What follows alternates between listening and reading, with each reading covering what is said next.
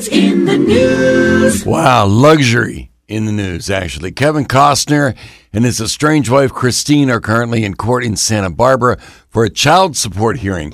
And on Thursday, the court was hearing Christine's request for, get this, she needs $161,592 per month in child support.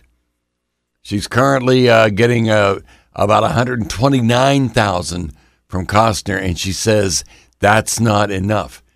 She and Costner share three children, and as part of her argument, Christine's attorney said the children um, said of the children that luxury is their DNA at this point. Luxury is in their DNA. including sports that they're involved in and houses the family owns. Those poor kids are going to have to cut out their bowling league. That would be just terrible. $161,592 a month because 162,000 would be just well, unreasonable. Let's face it.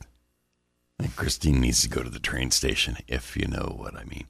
Uh, but also in the news, talking of luxury, the uh, UK cops think they've caught the people who stole a fully functioning gold toilet worth six million. A gold toilet, six million bucks.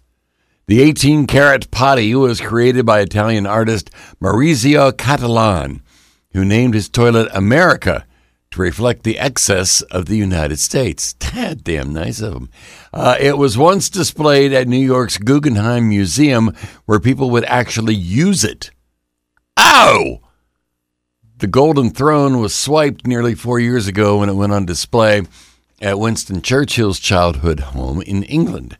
Now, police have arrested seven suspects a 38 year old woman and six men on suspicion of handling stolen goods.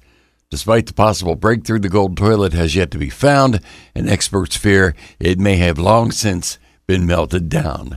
That's right. He who smelt it dealt it.